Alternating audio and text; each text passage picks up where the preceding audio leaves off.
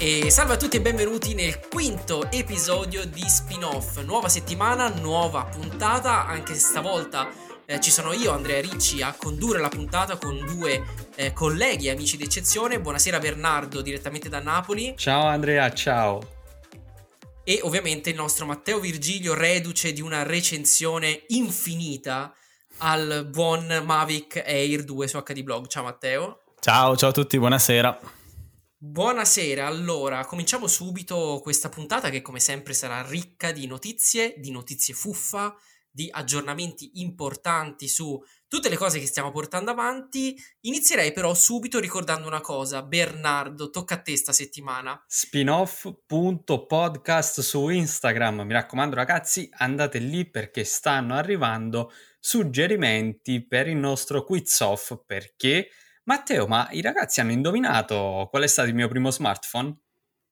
E allora, no, nessuno ha indovinato, devo dire, questa è già una bella notizia, però in molti hanno partecipato, quindi vuol dire che è piaciuta, è piaciuta, quindi sono, anzi siamo decisamente molto contenti e eh, questo significa anche che oggi andremo avanti, svelando alcuni dei, dei, tentativi che sono stati dati, anche se ovviamente sono tutti sbagliati, però voi potete andare anche per esclusione, volendo prima o poi ci arriverete. E poi vi daremo un indizio super, super, super importante. Esatto, infatti sono arrivate mo- molte risposte e vi ringraziamo per questo, potete continuare a rispondere appunto collegandovi alla pagina Instagram spinoff.podcast, mandandoci un messaggino in direct, avete a disposizione un tentativo a settimana, quindi non provate a barare scrivendoci 17 modelli di smartphone in un solo messaggio. Devo dire che il nostro pubblico conosce abbastanza bene il buon Bernardo perché chissà come mai è andato abbastanza a parare su un brand che Bernardo sappiamo eh essere... Sì, eh sì beh, sappiamo che Bernardo è molto affezionato a questo brand e parliamo di HTC. Infatti, una delle risposte eh, che abbiamo ricevuto maggiormente è stata quella di HTC Dream e HTC Desire e anche un HTC Butterfly, cioè tutti i modelli di HTC con Android che ormai hanno quanti anni, Bernardo? Eh, hanno, hanno, parecchi, parecchi anni. Qualcuno ha 5 anni, qualcuno ha 7 anni, qualcosa anche di più. Eh sì, mi conoscono bene, sono un grande appassionato di HTC e tra l'altro sono tristissimo perché non produce più nulla, forse quest'anno, forse farà uno smartphone 5G, ma insomma se ne sta parlando da due anni, l'ultimo device è stato l'12 Plus, però devo dire la, una verità incredibile. Ora tutti sentono la mancanza di HTC ed è un po' un feeling che, che avverto in rete perché è un player che uh, faceva degli errori, però oggettivamente i suoi smartphone erano tanta roba. Oddio, parliamo dell'U12 Plus, già, già che l'hai nominato, perché questo fa parte dei dispositivi storicamente inaccettabili per me, senza tasti fisici, un telefono praticamente inutilizzabile. Folle. Oddio, era particolare, forse in quel periodo in cui l'avevo provato era uno dei telefoni che aspettavo di più, no? con più curiosità per, per appunto il fatto che era così strano però poi no, cioè nell'esperienza d'uso quotidiana non mi era piaciuto, era, era qualcosa di troppo, troppo scomodo. Sai Bernardo che qualcuno ha anche risposto che il tuo primo smartphone è stato uno Stone X1. Ammetti eh. che è eh. stato uno Stone X1. Allora, guarda, mi piacerebbe davvero tanto dire Stone X1, però secondo me a livello generazionale siamo un po' fuori. Però mi sarebbe piaciuto tantissimo, soprattutto per quel colore guarda, sarebbe stato davvero il top. Quindi stai dicendo che ha azzeccato l'utente che ha detto che il tuo primo smartphone è stato uno StarTAC? Anche Quindi lui. più vecchio di quello che fai credere su internet. Sì, sì, sì, assolutamente. Tutto quello che vedete su Instagram è modificato al 100%, quindi io sono di... Eh, magari nelle prossime puntate vi farò indovinare anche la mia età. Va bene, allora qualcuno ha anche azzardato che il tuo primo smartphone sia stato un iPhone, un 3GS, ma mm, diciamo che non hai una grande affinità col mondo della mela, quindi no, in realtà no, fuori. in realtà no. Però diciamolo questo grande, diamolo questo grande indizio, dai, perché io continuo esatto. a sfidare i nostri ascoltatori. Io vi dico che molti di voi hanno indovinato il brand. Sì, il mio primo smartphone è stato un HTC, ma vi posso assicurare che anche con questo indizio, che è comunque enorme, nessuno di voi indovinerà qual è stato. Esatto, quindi il primo indizio che andiamo a regalare è l'indizio sul brand, perché effettivamente tutti avete risposto HTC, questo amore di HTC di Bernardo da qualche parte deve essere pur nato, però ragazzi, eh, cioè il catalogo di telefoni di HTC è infinito, eh, quindi ce n'è ancora da, da, da spulciare da, e da ricercare, quindi venite su Instagram, spinoff.podcast, dove peraltro nelle ultime ore abbiamo pubblicato alcuni spezzoni molto divertenti del concerto di Bob Sinclair, sì, sì. Eh, dove è nato l'aneddoto dello Zenfone perduto che vi abbiamo rec- raccontato nell'episodio 4. E però adesso direi che Matteo è giunto il momento di eh, far partire in montaggio, come sempre, la sigla del TG1 delle 8. Stasera possiamo anche cambiare telegiornale nel caso. E eh, direi che possiamo passare a quelle che sono le notizie della settimana. La prima notizia, Bernardo, la commenti tu, io commenterò sì. la seconda notizia e a Matteo ovviamente lasciamo l'onore della fuffa news della settimana, perché è lui diventato l'addetto. L'uomo della fuffa. sì, L'uomo della fuffa è sì, Matteo. Vai Bernardo.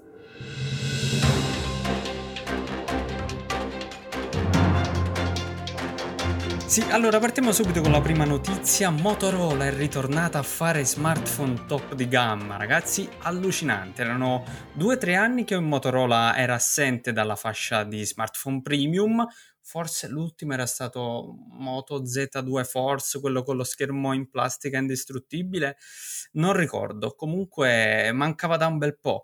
Si chiamano, sono due smartphone nella famiglia di smartphone Edge, abbiamo Edge ed Edge Plus, sono dispositivi che esteticamente non sono assolutamente male, sono grandi, 6.7 pollici, eh, display 90 Hz, eh, con angoli super curvi, ma eh, non rinunciano ai tasti fisici, perché per esempio gli angoli così curvi li abbiamo visti su, su Mate 30 Pro di Huawei, lui non aveva i tasti del volume, mentre questi ce li hanno. Uh, il più importante è sicuramente l'Edge Plus, che viene proposto al prezzo di 1199 euro, però è un flagship, non gli manca nulla, ha Snapdragon 865 e 5G, 12 GB di RAM, 5000 mAh di, di, batteria, tripla fotocamera da 108 megapixel, 90 Hz. Fa il caffè sì, anche? Sì, sì, ricarica rapida, ma insomma, quante ne volete? Io però vorrei porre l'attenzione su una cosa. Eh, è vero, il super flagship è figo, però Matteo, cosa ne pensi del Motorola Edge liscio? Ma essenzialmente che nessuno se lo cagherà come con gli ultimi Motorola usciti negli ultimi anni in Italia, devo dire. E ma... anche questa settimana ringraziamo il nostro sponsor Motorola, Motorola, per averci fornito i microfoni del podcast. No, aspetta, non ho finito, non ho finito. Uomo di poca fede. In realtà stavo dicendo che questo è un errore clamoroso del mercato italiano, perché poi i Motorola vanno molto forte, per esempio, in Sud America, e che in Italia non è che abbiano mai riscosso un grandissimo successo. Banalmente, noi quando facciamo i video, boh, alla fine non, sono, non ci sono mai grandi aspettative no? sulle visualizzazioni, sui commenti, l'engagement, eccetera, eccetera.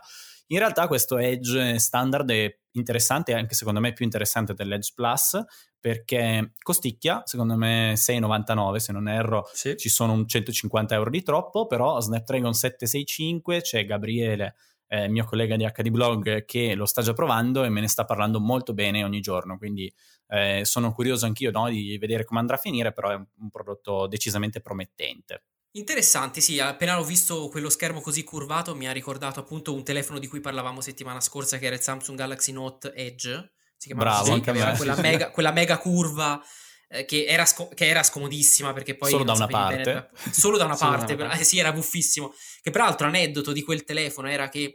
Ehm, appunto aveva un lato totalmente curvato, l'altro era piatto, normale, e questa curvatura, questo, questa parte di schermo curvato, in realtà era un secondo schermo eh, attaccato praticamente eh, al principale, ma non era un unico schermo che curvava sul lato, ma erano due schermi, uno normale e uno con una piccola curva. Una cosa che ho scoperto qualche anno dopo e che mi ha fatto sorridere perché mi ricordo di averlo recensito quel telefono e che funzionava oggettivamente bene, era un Galaxy Note più costoso all'incirca. Ci sembra la preistoria ormai, praticamente. Sì, ci sembra la preistoria perché... Due schermini uno attaccato all'altro. Esatto, adesso si piegano e cose. Io ricordo la tresciata di, di, Samsung che praticamente aveva messo un righello sul lato, sul lato curvo del, del sì, display. Mamma sì, mia. sì, aveva un sacco di funzioni per la parte edge. Poi sono rimasti un po'. In realtà anche negli ultimi Samsung si trova qualche funzioncina legata agli, ai bordi curvi, ma sono poco utili, insomma. Qualche funzione, qualche funzione, fuffa praticamente. Come, qualche funzione no? fuffa. Come... Passiamo alla seconda notizia della settimana, eh, molto interessante perché è qualcosa che, che, ci riguarda da vicino e che ha, anche, che ha prima toccato ehm, gli Stati Uniti adesso è arrivata anche da noi. Eh, in pratica Amazon, ma secondo me anche altri poi seguiranno in questa, eh, in questa cosa, eh, ha lanciato sul ehm, Prime Video, quindi la piattaforma di, di, di streaming, la possibilità di vedere a noleggio i film che sarebbero dovuti essere usciti al cinema o che comunque sono usciti molto di recente. In pratica ha unito l'opportunità di noleggiare film che magari sono usciti negli ultimi mesi, dando però anche l'opportunità di vedere dei film che in realtà al cinema quest'anno non potremo vedere perché i cinema, come sappiamo, sono chiusi e chissà quando ci torneremo. Quindi in queste ore Amazon è arrivata con un catalogo abbastanza interessante di film, c'è ad esempio Joker, film che è uscito qualche mese fa, quindi non recentissimo, però è uscito ad esempio anche Sonic, il film che se non sbaglio a febbraio era nelle sale, e tutta un'altra serie di titoli. Eh, un consiglio che vi do è quello di um, utilizzare l'applicazione che vi ho suggerito nella puntata zero del podcast, se non sbaglio si chiamava, era la puntata zero e si chiamava Just Watch, perché alcuni di questi film che sono usciti a noleggio su Prime Video e che costano 13-14 euro per noleggiarli, in realtà già sono su altre piattaforme gratuitamente, ad esempio Il Re Leone della Disney lo trovate su Disney Plus senza pagare. Ma Quindi, costa 13-14 euro noleggiarli eh, per sì. una volta? No, eh, allora praticamente, scusami, esatto. acquistarlo esatto. volevo dire, pardon, ah. ehm, 13-14 euro acquistare un film, noleggiare costa qualcosina di meno, alcuni titoli possono essere solo acquistati, alcuni titoli si possono soltanto noleggiare, dipende appunto da, dal film, okay. dipende dall'accordo. Però è interessante vedere come in qualche maniera anche il mondo del cinema si sta adattando eh, all'opportunità di portare i film che appunto quest'anno non avremo modo di vedere. Vi consiglio un film che è su Prime Video e che doveva uscire al cinema, Bombshell, molto bello con mm. eh, Charlize Theron, davvero molto segno, bello e parla segno, di un caso di, di, di, cronaca americana politica di qualche anno fa durante le elezioni di Donald Trump. Ah, wow, Matteo, wow, wow. Sì, molto, molto bello, molto bello e fatto davvero molto bene. Matteo, no, bella, eh, bella io... questa cosa. Solo, solo, prima di passare alla fuffa news che tutti sì, stiamo aspettando sono, con apprensione. Proprio... Sì, sì. No, eh, cioè, allora, questa cosa di Amazon Prime è veramente bella e utile, più che, più che bella, secondo me, comoda. Eh, se devo essere sincero, un po' mi dispiace che, che, si, che si, si, abbia presa questa direzione, no? Perché vuol dire che per i cinema non la vedo benissimo, nel senso che arriveremo a un punto in cui alcuni film usciranno direttamente, film diciamo pensati per il grande schermo, usciranno direttamente no? in queste, queste piattaforme un po' come le serie tv e quindi ci sarà meno gente che va al cinema. Un po' mi spiace perché per esempio io abito in un paesino dove il cinema è una delle poche cose rimaste no? di intrattenimento. Lo so che è un discorso un po' poco moderno, ma è un discorso romantico. A me dispiace se i cinema, i piccoli cinema chiudono perché sono un punto un po' di ritrovo no? importante anche nei piccoli paesi. E, però vabbè, un po' il futuro, un po' comunque lasciatemi dire che mi dispiace. Condivido, condivido assolutamente in pieno, anche se credo che non sarà un passaggio così immediato. Ci vorranno ancora parecchi parecchi anni e in più secondo me c'è anche un'opportunità da parte dei cinema di svecchiarsi un po', magari provare ad offrire quel valore aggiunto di visione, quindi non solo uno schermo di grandi dimensioni, ma rimodernare un po' le sale, che alcune non sono modernissime, creare delle postazioni un po' più comode, offrire qualche comfort in più, secondo me ci potrebbe essere anche un incentivo al rilancio di, di, della visione in sala, non lo so. Allora, sono d'accordo con voi, eh, io faccio il volontario anche in un piccolo cinema, purtroppo non è semplicissimo per i piccoli cinema eh, diciamo, riuscire a ricavare degli investi- de- de- de- un po' di soldi per poterli investire nel miglioramento della sala, perché in Italia, come in tantissime altre cose, purtroppo tra tasse e eh, accise varie, eh, eh, certo. i soldi del biglietto che voi comprate quando entrate al cinema praticamente si volatilizzano, rimane veramente pochissimo. E, è, è, proprio un mondo un po', se vogliamo, vecchio, obsoleto in alcune, in alcune cose e, ehm, e, purtroppo anche logisticamente, per esempio, ci sono grandi spese assurde no? eh, da, da, sostenere. Un po' come la spesa assurda di dover pagare 6 euro per registrarsi il drone per poter volare sulla nostra testa, dove l'aria è di tutti. Io sono contro questa tassa, ne ho, ne ho parlato oggi e poi chiudiamo, apriamo e chiudiamo parentesi nella recensione del Mavic, eh, del Mavic Air 2 eh, in cui appunto mh, ho passato più della metà del tempo a preparare non le riprese, non a provare il drone, ma a capire la normativa, perché è un casino pazzesco e ho capito però che bisognerà pagare 6 euro, 31 euro per un esame, insomma, più l'assicurazione e usare i droni non sarà poi così semplicissimo se pesano più di 250 grammi, ma arriviamo alla fuffa news della settimana. Esatto, perché stavi diventando troppo serio, ci vuole un po' di fuffa. Ma quante ora. ne sa, quante ne sa. Perché in realtà non è proprio una fuffa news, questa è una news vera e propria, ma è una news divertente e voglio sapere anche, magari voi ci potete mandare su, su Instagram tramite direct qualche screenshot o una nota vocale, insomma qualcosa che ci faccia capire voi come siete messi. Sto parlando delle reti wifi che nelle città stanno assumendo delle denominazioni veramente fantasiose. E guarda caso, sembra che ci abbiano un po' ascoltato, adesso va di moda prendere in giro un po' i eh, complottisti del 5G, per cui fateci caso, magari anche attorno a voi qualcuno avrà rinominato la rete wifi con qualcosa tipo 5G Tower Test oppure 5G Antenna Test Covid-19 oppure test 5G 200% power oppure 5G Covid eh, test on human, una roba del genere.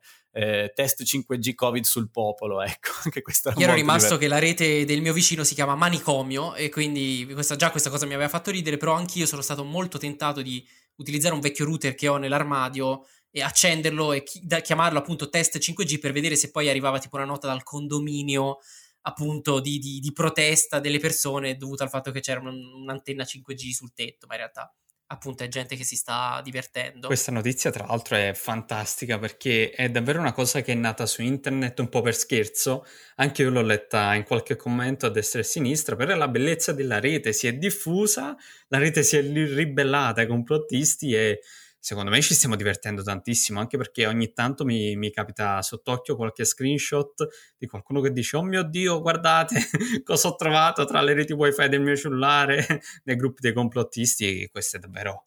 Non è la, la, notizia fuffa, ma credo che sia la notizia più bella delle ultime settimane. Ragazzi, divertiamoci un po' sì, perché siamo... ce n'è bisogno. Diciamo che la quarantena stimola la creatività italiana. Eh? È vero, è vero. sì, questo nulla da dire.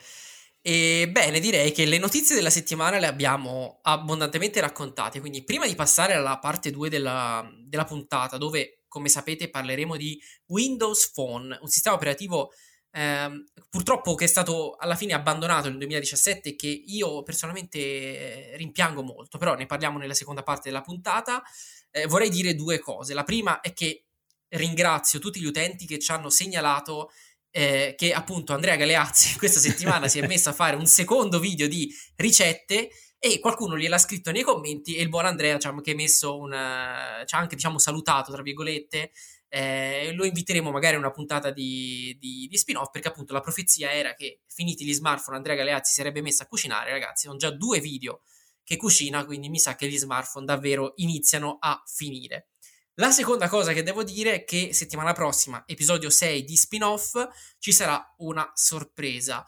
Eh, ci sarà un ospite, non vi diremo ancora, anzi non vi diciamo adesso di che cosa parleremo con questo ospite, però Bernardo vuoi dirci chi è perché è un, un tuo amico che conosci molto bene. Non è solo un mio amico, ma è praticamente un pilastro di questo settore. Sto parlando di Dario Caliendo, e lo so che ci ascolta. Ciao Dario, gliel'ho detto oggi pomeriggio. Oggi pomeriggio ho chiesto di intervenire nella puntata speciale di spin-off che sarà davvero una figata, soprattutto per gli amanti di tecnologia. Dario è il top perché vi può raccontare delle storie, dei fatti che, che ormai non, non, non, accadono più. Io ricordo storicamente i suoi racconti di quando ha fatto file e file per comprare gli iPhone. Ragazzi, quella notte, sono... quella sì, notte in sì, Francia sì. passata in tenda. eh, ragazzi, cioè, siamo, siamo, a livelli altissimi e quindi non perdetevi assolutamente la prossima puntata di spin-off perché con Dario Caliendo di fanpage ci sarà davvero tanto, tanto, tanto da divertirsi.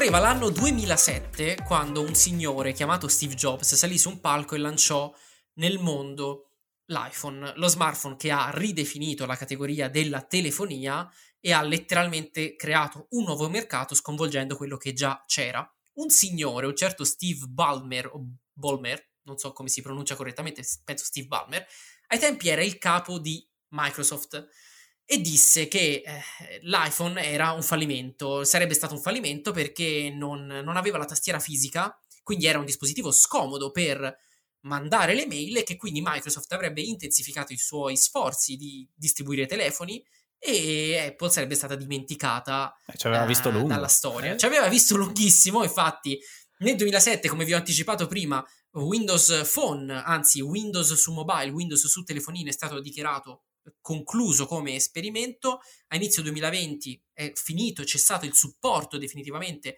a questo sistema operativo e se non sbaglio siamo quasi arrivati alla quattordicesima versione di iOS e al forse dodicesimo iPhone. Non so se la matematica sì, sì. è dalla mia parte su, su, questa cosa. Parliamo ovviamente di Windows Phone in questa parte, seconda parte di, epi- di episodio un sistema operativo che secondo me alcuni di voi ricordano bene, alcuni di voi secondo me non conoscono proprio, soprattutto quelli un pochino più, più piccoli, mm, magari abbiamo qualche ascoltatore eh, sui 16-18 anni che secondo me Windows Phone non sa manco che cosa sia, però Bernardo, tu avevi un iPod qualche anno fa? iPod mai avuto, come, come, tu sai con, con Apple non, non, ho mai avuto questo rapporto particolare, però, però, però io so dove che vuoi andare a parare perché tu mi vuoi raccontare di quella storietta di Zune, vero? Esatto, per raccontare di Windows Phone è necessario fare un piccolo passo indietro nel tempo e raccontare quando Microsoft decise di fare un'altra di quelle sue mosse geniali e di tentare di distruggere il mercato degli iPod che ai tempi, inizio 2000, 2000, 2000 2005, circa quegli anni lì, era un lettore MP3 che praticamente tutti avevano in tasca e compravano la musica su iTunes, 99 centesimi a brano. Ci pensate che adesso con Spotify con 10 euro abbiamo un abbonamento per tutto il mese per ascoltare qualsiasi cosa? Prima si comprava ogni brano a un euro l'uno, che non è poco, eh. Eh no, beh, però voglio dire, è arrivato dopo i CD, nei CD c'erano costavano magari 10, 12, 15 euro, no? C'erano 10 brani quando andava bene, quindi alla fine sì, più o meno. andava bene. In quegli anni, appunto, eh, l'iPod dominava il mercato e arriva Microsoft e decide di lanciare lo Zune, che era un lettore MP3 che non so nemmeno se è mai arrivato sul nostro mercato, forse sì. Sì, forse sì, in Italia sì, in Italia sì. Non ha avuto un grande successo in Italia. Esatto, la particolarità principale è che fu un fallimento clamoroso purtroppo, eh, anche se Microsoft su una cosa ci aveva visto lunghissimo perché aveva, ehm, dava l'opportunità di utilizzare una, un sistema di abbonamento di musica che ricalca un po' adesso quella che è l'esperienza d'uso di Spotify, Apple Music, quindi su questo Microsoft ci aveva visto lunghissimo, ma aveva una particolarità a livello di interfaccia grafica, era, aveva questa UI chiamata Metro, che era fatta in uno stile molto moderno, così moderno che ancora oggi viene molto rimpianto da chi utilizza iPhone, da chi utilizza Android, perché oggettivamente era un'interfaccia fatta davvero molto molto bene. Qualche anno dopo finisce l'esperimento Zune, Microsoft si ritrova con un suo eh, una sua gatta da pelare, quella di dover lanciare un ecosistema di telefonini, aveva già Windows Mobile che aveva una sua funzione sul mercato, ma era più principal- principalmente pensato per le aziende, non tanto per i consumatori, decide di lanciare Windows Phone e di utilizzare questa fighissima interfaccia Metro. Ora, mentre Bernardo, che secondo me un po' se la ricorda e anche Matteo se la ricorderà bene, ci dice qualcosa, la sua opinione su questa interfaccia, io vi dico una cosa. Aprite il vostro telefono mentre ci state ascoltando e andate a guardare delle foto di questa interfaccia Metro, perché se non la conoscete dovete capire di che cosa stiamo parlando. E si parla di una decina d'anni fa. Assolutamente, assolutamente. Tra le altre cose, sì, se non riuscite a cercarla al volo, basta che aprite il menu Start di Windows è praticamente più o meno una sorta di, di evoluzione del, dell'interfaccia Metro, la ritroviamo nel menu start di, di, Windows 10. Sì, effettivamente Microsoft in quel caso con Windows Phone ha fatto un bel salto in avanti, eh, un cambio di interfaccia assurdo perché siamo passati da Windows Mobile che funzionava con display touchscreen resistivi, col pennino, aveva menu davvero piccolissimi e quindi era davvero difficile, davvero difficile da, da, gestire. Si andava a replicare l'esperienza desktop su display piccolissimi e quindi che cosa ha fatto? Ha detto no. Rivoluzioniamo tutto. Tra l'altro, Matteo ora ci sta facendo vedere che ha appena scaricato un launcher per Android con l'interfaccia Terribile. di Windows Phone. Ma solo Matteo no, ma sì, poteva fare bellezza... una roba del genere. È la bellezza di Android, no? Che, che se voi andate a cercare sul, sul Play Store, cercate Launcher, eh, anzi Microsoft Metro Launcher con queste, eh, queste, caratteristiche, perché poi in realtà Microsoft Launcher è un'altra applicazione molto figa, ma che non c'entra assolutamente, la, assolutamente niente con la Metro UI. Cioè, trovate in effetti dei launcher che mimano un po' quello che era, che era Windows Phone e sono, sono, carini, ecco, guardate, questo è decisamente più interessante. Più Beh, questo devo dire fatto bene, purtroppo è un podcast sì, e non sì, possiamo sì. far vedere che eh. cosa stiamo... No, ma Matteo, eh, Matteo non ce la fa, Matteo non ce la fa, se non parla di Android anche quando si guarda... Di... Fai... No, no, devi parlare per forza di Android anche quando dedichiamo una puntata. Esatto, vedete che cos'è? Questo è stato il più grande errore di Microsoft. Non si è riuscita ad imporre nella mente di Matteo, perché sennò oggi a posto di Android avevamo tanti Windows Phone in tasca. Ma, Matteo, eh già, ma fa, vi, dico una cosa, vi dico una cosa. Vi dico una cosa, ragazzi, perché in realtà io questo Windows Phone è stato veramente, in generale, i Windows Phone sono stati tra i telefoni che io ho consigliato di più alla schiera di amici e parenti che volevano un telefono senza grandissime pretese, ma che non costasse tanto. E vi dico perché, perché in quel periodo gli smartphone Android attorno ai 150, 200, 250 euro erano delle sole pazzesche, veramente dei prodotti malfatti che erano lentissimi, quasi inutilizzabili, mentre i Windows Phone avevano questa caratteristica fantastica, ovvero di essere sempre fluidi reattivi anche su prodotti di fascia estremamente bassa. Quindi in realtà con pochi soldi riuscivi a portare a casa un bel prodotto, eh, bello completo, io l'ho consigliato tante volte. Nonostante questo, io non ho mai usato come mio telefono personale un Windows Phone. Pensate un po'. Io invece ho avuto come, non dico primo smartphone perché non è stato il mio primo smartphone, ma forse il secondo, eh, un Lumia 800, Nokia Lumia 800. Perché faccio questo nome? Perché in realtà il Nokia Lumia 800 è stato il primo smartphone Windows Phone e perché mi eh, faccio il nome di Nokia? Perché ai tempi Microsoft, ecco per chiudere la storia di Windows Phone, decide di fare un accordo con la nota casa finlandese, gli dà una sorta di accordo eh, di eh, distribuzione di Windows Phone, sebbene Windows Phone fosse poi anche distribuito da altri player, c'era LG che aveva fatto un suo telefono, HTC ne aveva fatto un altro, eccetera, eccetera, Nokia era praticamente il player di riferimento, era quella che si portava il carico di questo nome Windows Phone sulle spalle. Quindi viene lanciato il Nokia Lumia 800 a fine 2012 e eh, fine 2012, fine 2011, ora non ricordo precisamente, ed è stato uno dei miei primi smartphone che andava davvero molto molto bene se non fosse per quelle che erano le limitazioni del, del sistema operativo. Io personalmente quindi, dovendo rispondere alla domanda, ho usato Windows Phone e mi piaceva? Dico sì, mi piaceva tantissimo, l'ho usato tantissimo per tanti anni, ho usato un Nokia Lumia 800, ho usato un Nokia Lumia 820. Nel corso degli anni poi questo sistema operativo ha un pochino ceduto il passo rispetto ad Android e rispetto a iOS. Voi vi ricordate quali smartphone avete provato con Windows Phone e se vi piacevano oppure no? Io sì, e vi dirò una cosa, che lo smartphone che se vado a ripensare mi ha fatto innamorare del mondo degli smartphone, facendomi dire ok, voglio comprare un prodotto. Poi in realtà il mio primo smartphone non è stato un Windows Phone, è stato Android, ma il primo prodotto che mi ha incuriosito verso questo mondo è stato proprio un Windows Phone. E sto parlando del primo Windows Phone 7 arrivato in Italia ed era stato comprato da mio fratello Davide che ci ascolta. Lo salutiamo ed era, vediamo se anche lui se lo ricorderà, chi lo sa, il eh, LG Optimus, Optimus 7, 7 oh, che aveva anche mia sorella, che ringrazio, che saluto, che, che ringrazio nel senso, che saluto che ci sta ascoltando e anche lei aveva l'LG Optimus 7, me lo ricordo benissimo, con, con le live fisico. tile, eh già, eh già, gran telefono tra l'altro, ce l'ho sicuramente a casa da qualche parte, al prezzo di 399 euro, mi ricordo che lui era veramente super orgoglioso di quel telefono e tra l'altro mio fratello non era neanche uno super tech addicted, no? Cioè ero io quello più interessato alla tecnologia e però non aveva uno smartphone e lui se ne è uscito con questo prodotto, aveva risparmiato per comprarselo e io ero rimasto veramente molto colpito. E poi da lì, insomma, poco tempo dopo mi sono comprato anche io lo smartphone, ma devo dire che tutto probabilmente è nato da lì, dalla mia invidia per quel, per quel prodotto.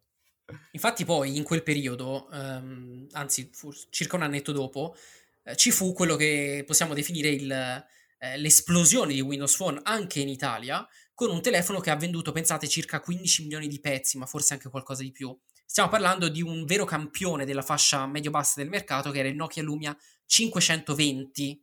Vero, Questo telefono, vero. appunto, lanciato in collaborazione tra Nokia e, e Microsoft, pr- poco prima che Microsoft, peraltro, altro pezzo della storia, decidesse di acquistare Nokia e di farla diventare un po' uh, l'azienda all'interno di Microsoft che curasse la parte mobile, esperimento che non è andato m- molto bene perché poi l'ha rivenduta dopo poco.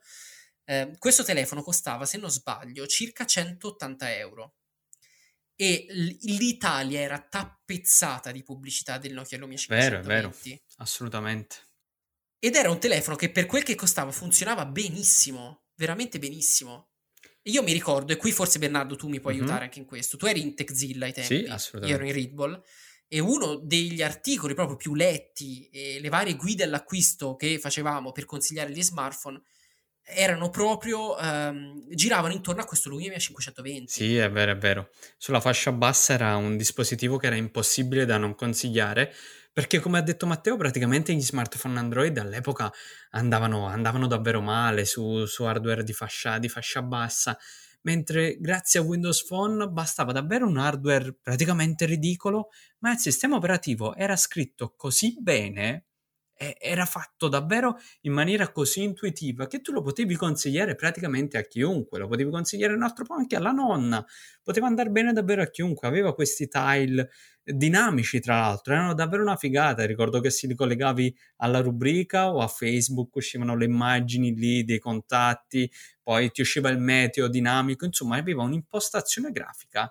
che se ci ripensiamo eh, per l'epoca era assolutamente avanti, ora noi abbiamo uh, i nostri Android che hanno sì i widget che però a volte sono un po' macchinosi da, mm, insomma, da utilizzare. Negli ultimi anni i launcher Android sono diventati un po' più semplici, un po' più easy, ma la realtà dei fatti era che i Windows Phone erano semplici, funzionavano bene, interfaccia grafica chiara e soprattutto eh, eh le prestazioni durate della batteria erano davvero ai massimi livelli. Però però c'è e, un però. E, e, e quindi sì, eh, perché è morto secondo voi? Io, io, un'idea ce l'ho, io un'idea ce l'ho, ma voglio prima sentire la vostra.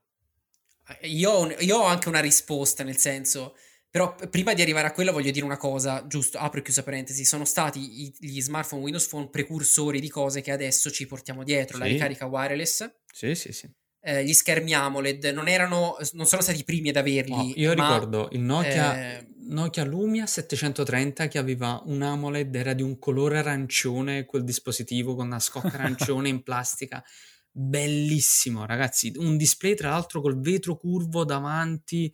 Ma è vero, anche, mio, anche il mio Lumia 800 aveva il vetro curvo e aveva l'AMOLED ed era uno schermo cioè, pazzesco per l'epoca. Assolutamente, wow.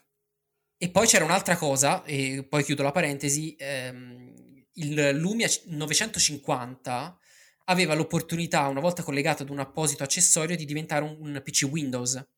Eh, aveva questa funzionalità Continuum che adesso chiameremo Samsung Dex, quindi è la stessa eh cosa. Sì, Microsoft uno degli ultimi, tra l'altro, sì, uno degli ultimi. Uno degli ultimi.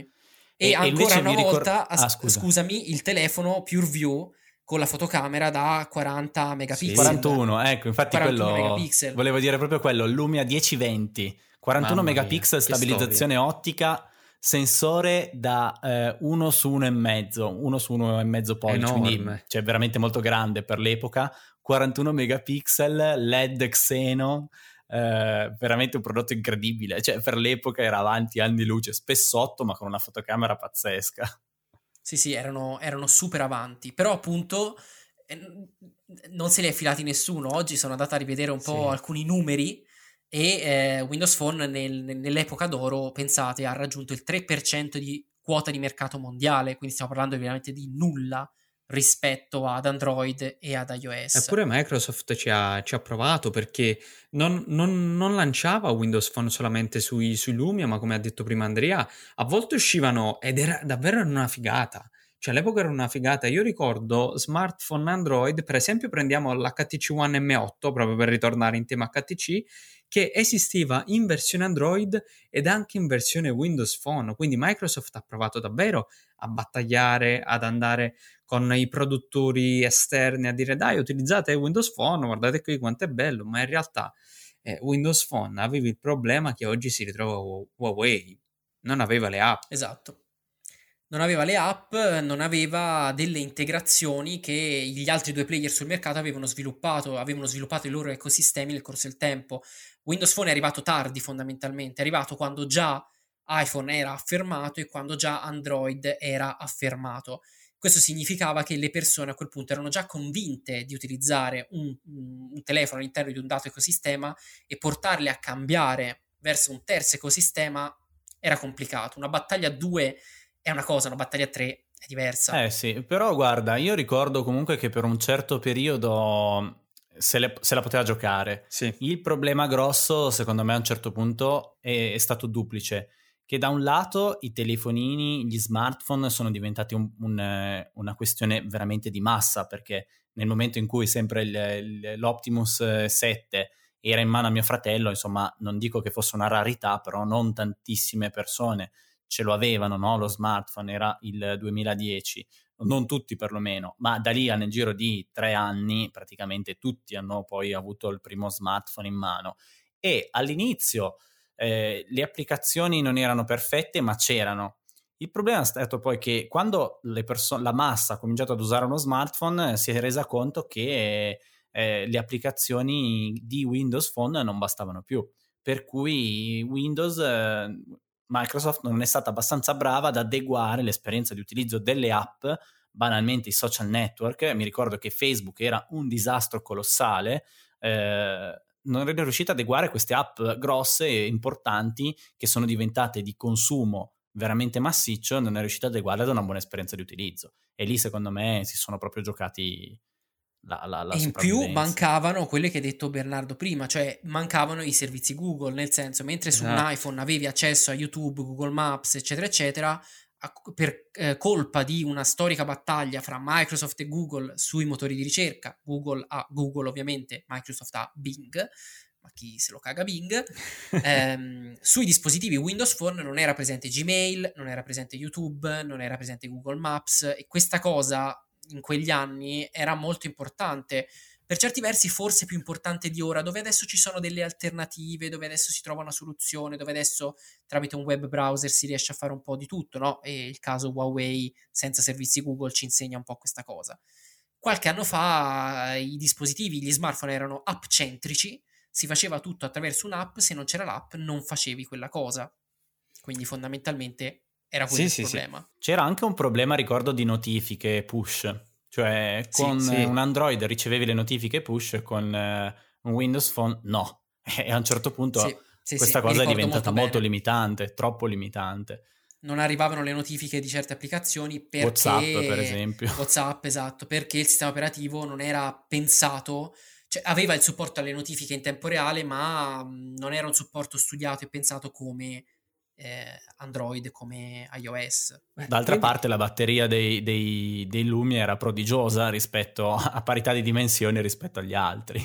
Assolutamente, sì. sì, sì, sì, condivido. E tra l'altro io vi invito anche a fare questa osservazione, visto che siamo arrivati quasi a fine puntata. Siamo partiti da Microsoft che aveva il sistema mobile più avanzato all'epoca, fine anni, anni 90, aveva Windows Mobile. Poi siamo passati a Windows Phone ha perso il mercato, è entrato Android, è entrato iOS, ma ora qual è il prossimo futuro di Microsoft? Ragazzi, ci siamo dimenticati il Surface Duo. Il prossimo esatto. futuro di Microsoft è un Surface Phone Android. praticamente con Android. Quindi sì, esatto. eh, sì, è una cosa fondamentale. Non è la prima volta, attenzione. Sì, è vero, c'è un precedente questa strada. Sì, c'è un precedente. Eh, il mio primo Mobile World Congress nel 2014 Ma sai che forse è stato il, primo, il, lancio, il mio eh. primo, eh, anche, anche, il mio primo. Eh, eh sì, ci sta. Vede proprio il lancio del Nokia X che aveva peraltro questa particolarità, oltre ad essere uno smartphone Android economico, non aveva i servizi Google, quindi c'è proprio Microsoft era avanti ah, ora, ora, ancora guarda, una volta. Mi è fatto venire in mente una cosa divertentissima sul Nokia X. Era il mio primo Mobile World Congress e io ricordo che allo stand di Microsoft cosa feci? Ovviamente da buon fan Android andai lì, primo contatto col dispositivo, Uh, installai Nova Launcher sul Nokia X per avere l'interfaccia Android pura e ricordo che praticamente tutti, tutti i ragazzi che erano lì per spiegarti i prodotti di, di Microsoft si incazzarono tantissimo con me perché era una cosa che non dovevo fare. Io presi praticamente l'APK, lo trasferì via Bluetooth sull'altro smartphone e ci feci anche un video che tra l'altro mi pare che Microsoft ci buttò anche giù perché davvero non voleva una roba del... Non si doveva sapere che quello smartphone era Android. Invece ora no. Io me lo ricordo in Nokia X, sì, sì. sì. Ora Adesso che avete diverso. detto Nokia X, mi è comparso, ho cercato perché io non mi ricordavo assolutamente di questo smartphone, adesso che l'ho visto ok, però cercando Nokia X su Google in questo momento in realtà mi escono tre video indiani, il primo eh, di, del 6 luglio 2019 in cui si dice Nokia X 48 megapixel DSLR camera, eh, poi vabbè. il eh, primo gennaio 2020 la questione si è evoluta, per cui questo imminente Nokia X è diventato da 64 megapixel, l'ultimo video, sempre indiano, del 6 febbraio invece parla di 248 megapixel di Beh, cioè proprio si cioè... va verso l'infinito e oltre. Ma quando si dice no, che l'India avanti, quest'estate avanti. sarà da, da 600 megapixel e, e, via. Che peraltro hanno, hanno, detto che Samsung sta facendo un sensore da 600 megapixel, sì, quindi sì, non sì. sarebbe tanto assurdo. Ecco, Comunque voilà, sì, cioè, ecco. a fine anno eh, teoricamente Microsoft... Eh, poi forse non uscirà quest'anno per via del coronavirus, però dovrebbe lanciare due dispositivi pieghevoli, un computer Surface uh, Neo, sì, sbaglio, sì, sì, con uh, Windows 10X, X. appunto di X si parla sempre, e uh, appunto Surface Duo, ora non vorrei che li sto invertendo, però no, no, no, hai detto, stai duo, dicendo bene, sì, sì, il telefono è il Che duo. sarà un dispositivo pieghevole con due schermi, non un, quindi un singolo schermo che si piega, un pieghevole un po' così per dire, con appunto il um, Android come sistema operativo in una versione molto personalizzata. Quindi vedremo se questa volta Microsoft riuscirà a vendere ma, qualche telefono. Ma, ma, ma, in realtà io spero che più che altro riesca quantomeno a veicolare i suoi, i suoi servizi, perché ormai è chiaro che la piattaforma deve essere Android non ha rinunciato ai servizi Google, quindi non ha rinunciato al Play Store, praticamente dà ancora involontariamente tantissimo potere nelle mani, nelle mani di Google, però è un'operazione davvero complicata, affascinante perché il prodotto è una figata, non so quanto può essere utile perché spieghiamolo, è praticamente uno smartphone doppio schermo a libro, quindi si apre e si chiude un piccolo libricino quindi mh, mm, non so quanto può essere pratico. Sì, c'era uno ZTE pessimo qualche anno fa. Sì, l'Axon, sì, M, dual screen, esatto. è una roba tremenda. Comunque, se volete ricordo. provarvi un po' di esperienza Windows, intanto che i miei compagni parlavano, ho smanettato un po' sul mio telefono che ho qua davanti, che in realtà è un Oppo, però allora, vi consiglio due cose, due launcher che sono estremamente semplici da installare e anche divertenti. Il primo è Microsoft Launcher, che sta diventando sempre di più eh, complesso e ricco, no? quindi non è solo un semplice lanciatore di app, ma veramente vi porta un'esperienza molto interessante. Tra l'altro, a, a proposito di launcher, mi sono iscritto ad un progetto fighissimo, eh, poi magari ne parleremo, ve ne parlerò in una puntata, se mi accetteranno perché è ancora un launcher ad invito, poi ve lo dirò, eh, ma ve lo dirò più avanti. L'altro, l'altra cosa che potete fare per provare l'esperienza Windows Phone invece è provare ad installare questa app che si chiama Square Home 3 Launcher, due punti, Windows Style. Cercate queste parole. Nome. Square Home 3 Launcher Windows Style, o comunque cercate solo Square Home 3, è un launcher in stile metro veramente fighissimo, lo stavo provando in questi minuti e eh, fatto davvero molto bene. C'è la versione gratuita e la versione a pagamento che costa 4,29 euro. Beh, ovviamente, che non ho mai ovviamente sentito, però insomma è carino. Solamente gli utenti Android lo possono utilizzare. iPhone siete fuori, se avete un Huawei con HMS, scaricatevi l'APK. Quindi, insomma, piccola precisazione ah, di... Scusate, scusate eh... utenti iPhone, in effetti. Eh beh, dai, sei, sei stato Beh, gli utenti iPhone possono impostare come sfondo del telefono un interf- una foto di un'interfaccia Windows Phone e far finta di avere eh, un telefono Windows Phone. Ma io penso una cosa, se gli utenti iPhone hanno scelto l'iPhone è proprio perché non ne volevano sapere nulla di personalizzazione e di cose del genere. Bravo. Gli basta cambiare lo sfondo, ma va benissimo così.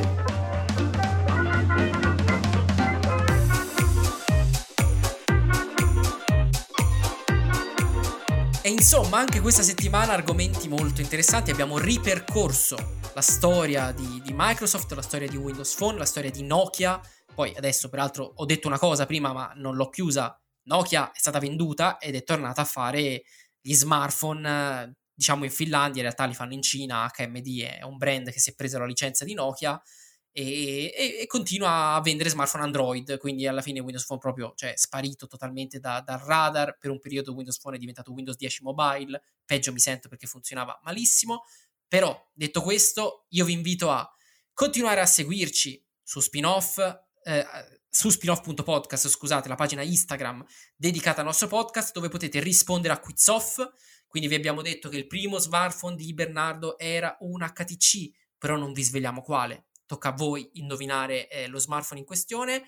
Vi ricordo che settimana prossima avremo un ospite importantissimo, Dario Caliendo, che eh, sarà appunto il nostro ospite qui su Spinoff e siamo molto contenti di averlo in puntata e poi credo di starmi dimenticando qualcosa, ce l'avevo qui in testa ma non Io devo dire una cosa prima, prima, della chiusura, voglio dare un consiglio, Vai. andate sul canale YouTube di Tutto Android perché Michael ha fatto un video sull'app Immuni che credo che sia uno dei contenuti più completi in Italia, non lo dico semplicemente perché sono in Tutto Android ma perché è realmente così, quindi se vi volete interessare sulla questione, se avete ancora dei dubbi trovate il video e l'articolo sul sito. Piccolo consiglio di chiusura puntata. Matteo, tu ce ne vuoi dare qualcuno? No, niente, andatevi a vedere la mia recensione del Mavic, del Mavic Air 2 perché ci sono, mi, mi, sono impegnato molto, anche senza farmi beccare troppo in giro, perché ho pure rischiato di prendermi delle mega multe per fare delle riprese, perciò... Solidarietà per Matteo.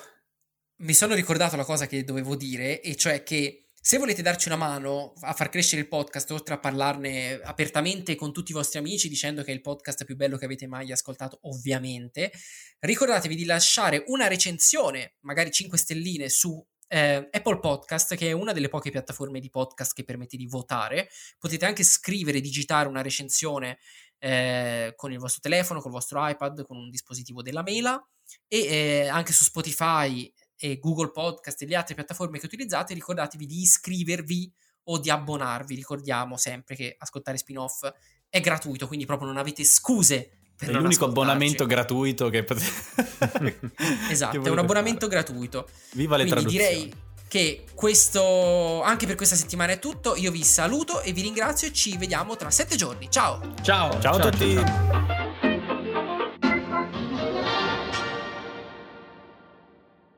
Piccola nota di servizio per tutti i fan HTC che ascoltano spin-off. Ragazzi, abbiamo una colletta, compriamo HTC, torniamo a fare smartphone HTC.